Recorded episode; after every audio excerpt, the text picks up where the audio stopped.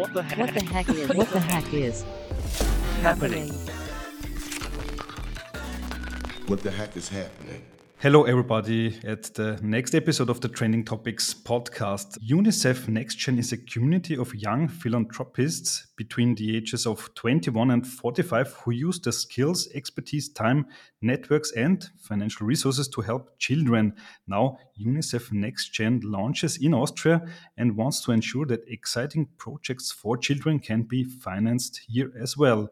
And to talk about that, I welcome Kelly Wilson, chair of UNICEF Next Gen Los Angeles and national board member of UNICEF USA, to the podcast. Hi, Kelly. Hi, Jakob. Thanks for having me. It's great to have you here today. So, basically, UNICEF's role is to advocate for the protection of children's rights. So, everybody knows that. And you also have been director of social impact at Warner Media. You have many years of experience in the media business. Why are you involved with UNICEF? It's a great question, and it's always been one that's been quite easy for me to answer. So, as you mentioned, I work in social impact at big corporations. And so, part of my job is to vet nonprofits you know who is doing great work who can do efficient work at scale and and for me my personal cause is children and how do we help the most children in the best way globally and so I came to UNICEF very easily. The organization has saved more lives than any other children's organization in the world. And it also works in 190 countries and territories every day, 24 7, um, not just in emergencies. And so their ability to be effective and impactful for children and save children is at such a scale that can't be replicated with any other organization. Mm, okay. Now uh, let's talk specifically about UNICEF NextGen. I think not everybody knows it very well. So how do you describe it? What are what are the goals you want to achieve with NextGen? Yeah, UNICEF NextGen is really a layer within the larger UNICEF organization and the focus is on engaging young philanthropists. I think every generation is different from the next. And what we're seeing is that also relates to how people want to give. And so you have different generations wanting to engage their communities and give and be active in philanthropy in different ways. And so Next Gen was UNICEF's way of addressing that. How do we look at engaging people from 20 to 45 or who are young at heart in a different way than maybe we've done in the past? It looks like specifically a lot more community building. It looks like more education and advocacy at the local level. So that will be like here in Austria. And um, I'm here in Vienna today. So last night in Vienna, we had an incredible event learning actually about specific issues facing the world's children and also specific projects that UNICEF is bringing to market. So that education piece is something that's quite new in the philanthropic space in terms of the informed donor. Mm-hmm. Awesome. So, and UNICEF NextGen now launched in in Austria.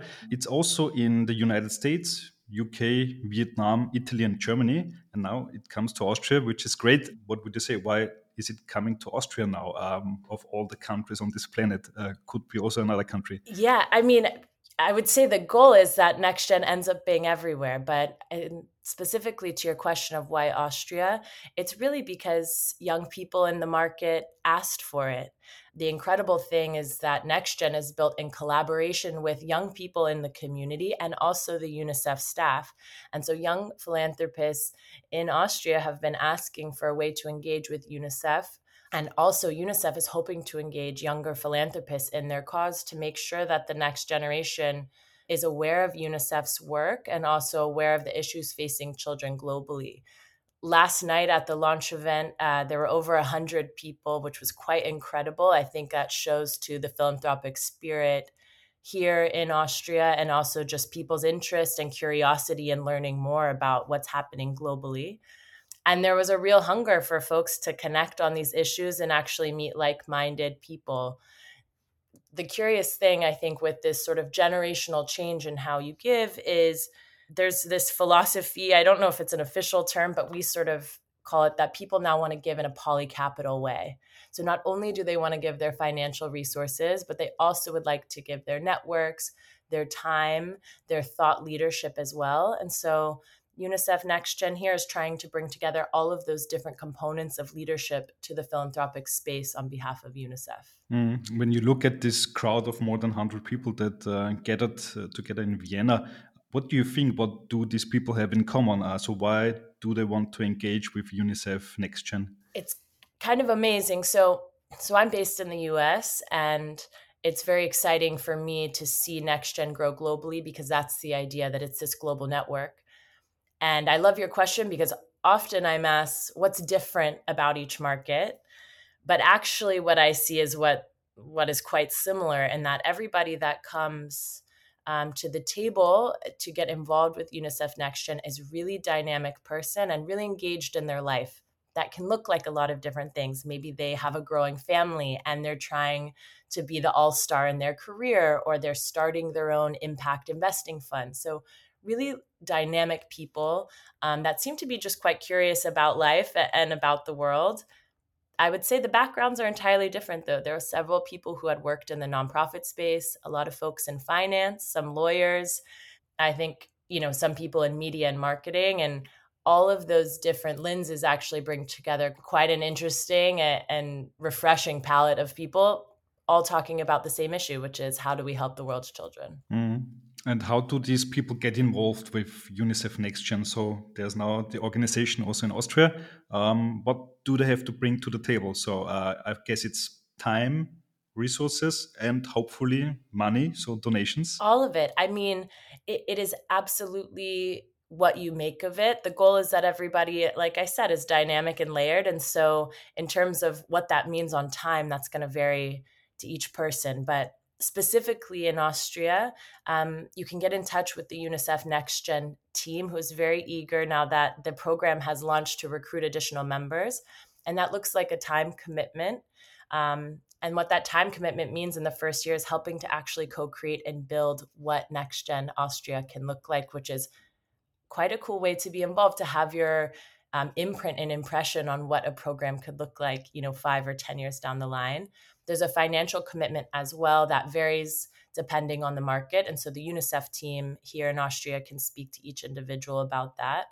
Um, and then, of course, there's just a commitment to wanting to do what you can for the world's children and for being mission driven in terms of your work with the organization. Mm. How is the Austrian organization connected to the other markets? So, is there a lot of back and forth about ideas, uh, common projects? Yeah, so there's two ways there's the UNICEF connection, the larger UNICEF connection, which every country office is tapped into. What is UNICEF doing globally? What are the needs of children? Globally and then even specifically in each market. So each country office that's delivering programs shares that information back with country offices like Austria, who is raising funds and awareness for, for these issues. The other network that is very exciting to me is the NextGen network, which is very active. For example, there is a NextGen global team founder, Casey Rotter, um, runs that team and she helps actually co-create unicef next gen launches with each country office where there's a market for this. Um, and so she's been co-creating this launch with austria for the last year. Uh, but then also there's a global summit every year for next gen leadership. And so this last year was in copenhagen at unicef's supply division which is uh, the world's largest humanitarian warehouse. It's quite cool. It looks like a fully automated Amazon facility, but just for life saving supplies for children. So we had a global summit there, which had members from the US, UK, Italy, Vietnam, um, Germany. And then next year, we hope to see our Austrian next gen leadership there as well. And it's a great time to build actually next gen strategy together globally because as you know, you know, my generation, but every generation after me too is we're a global we're a global community. People are crossing borders all of the time. People have parents from multiple countries. Um, and even just the ease of travel in many ways has created this sort of global network of community and friends that i think next gen has really tapped into just an understanding of that and a natural awareness of that. So strategy is built as one team together. Mm, okay. So UNICEF NextGen, as I understand, is also about funding meaningful projects that benefit children. What criteria do these projects have to meet, um, and how are projects basically chosen to be financed? So, as you can imagine, there are sort of infinite projects happening around the world for children within the UNICEF ecosystem, and several uh, several are very well funded, and others need additional funding either because they're new or they're underreported, um, or the needs are not as known publicly. And so, in terms of the criteria for NextGen, it's what projects would be appealing to this group of donors in this generation? And then also, um, are the projects ready to be brought to market? So, are they at a place where they actually can be implemented?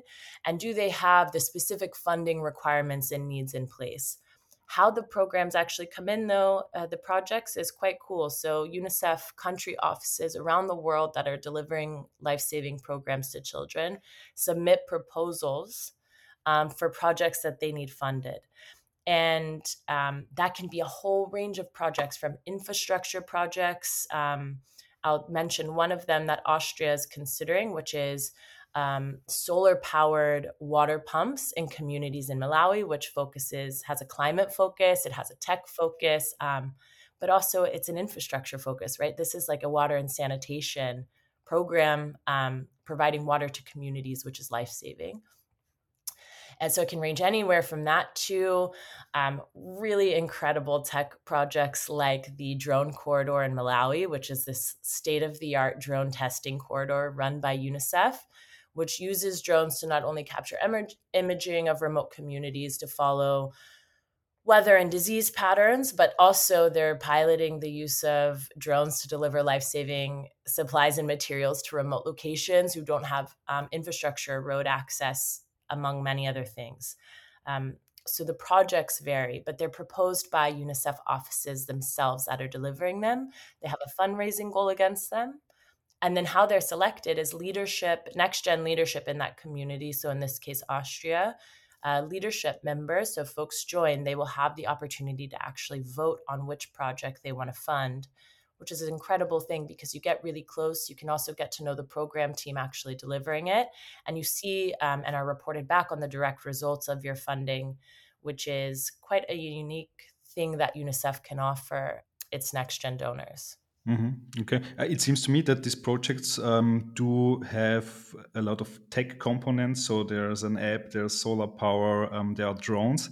Is this like the red line of next gen projects? So are they all tech based? They aren't all tech based, but what I will say is that UNICEF is quite a tenured organization. And I don't think it's as publicly known of how innovative it is. And actually, there's an innovation team that sits within the organization. And so to have that within this sort of um, multi decade old organization that's working in 190 countries is, is actually quite like totally rare and very very cool and so i think nextgen is more drawn to those projects they also from the tech standpoint um, are more future thinking. A lot of times they're looking at long-term solutions future solutions and and they have a positive lens of looking at humanitarian aid in a world that feels very overwhelming with um, with tragic news. And so I think sometimes the tech angle provides this really positive outlook on on solution building when sometimes things can feel quite overwhelming. So it is not a hard line, but it's definitely an area that I think the next gen community is quite drawn to. Mm, okay. And how are these projects uh, financed? So is it purely through donations? And how much money do these projects need at least? Um, I mean, it sounds like uh, big projects that might need millions of euros. Exactly. So projects need need anywhere from $100,000 to millions of dollars depending on the scale of the project. NextGen isn't the only source of funding for these projects. Um, and so oftentimes NextGen will make a minimum commitment that is meaningful enough to make impact within the project, but it's a large ecosystem of partners as well as contributions from UNICEF, from other global donors as well that are putting into the pot to fund uh, specific projects. Or, um, for example, there's a growing trend in trust based philanthropy, which is quite important, which is allowing the organization to make decisions on where its funding will go. So, uh, for example, I personally give un- in unrestricted way so that UNICEF can um, the money is most flexible it can be put wherever it's needed most but some people are contributing specifically to countries because they want to focus on contributing to malawi or they want to focus on contributing specifically to bolivia and so um, each of these projects is receiving funding in different ways from donors across the world. Mm, okay, yeah. Um, is it also possible for commercial projects to apply, or is it just for non-commercial um, projects? Yeah, so UNICEF actually is incredible at global partnerships, and so oftentimes too, they're investing in social ventures. Um, how it would work is those projects are really co-created on the ground in the office where the program is being delivered.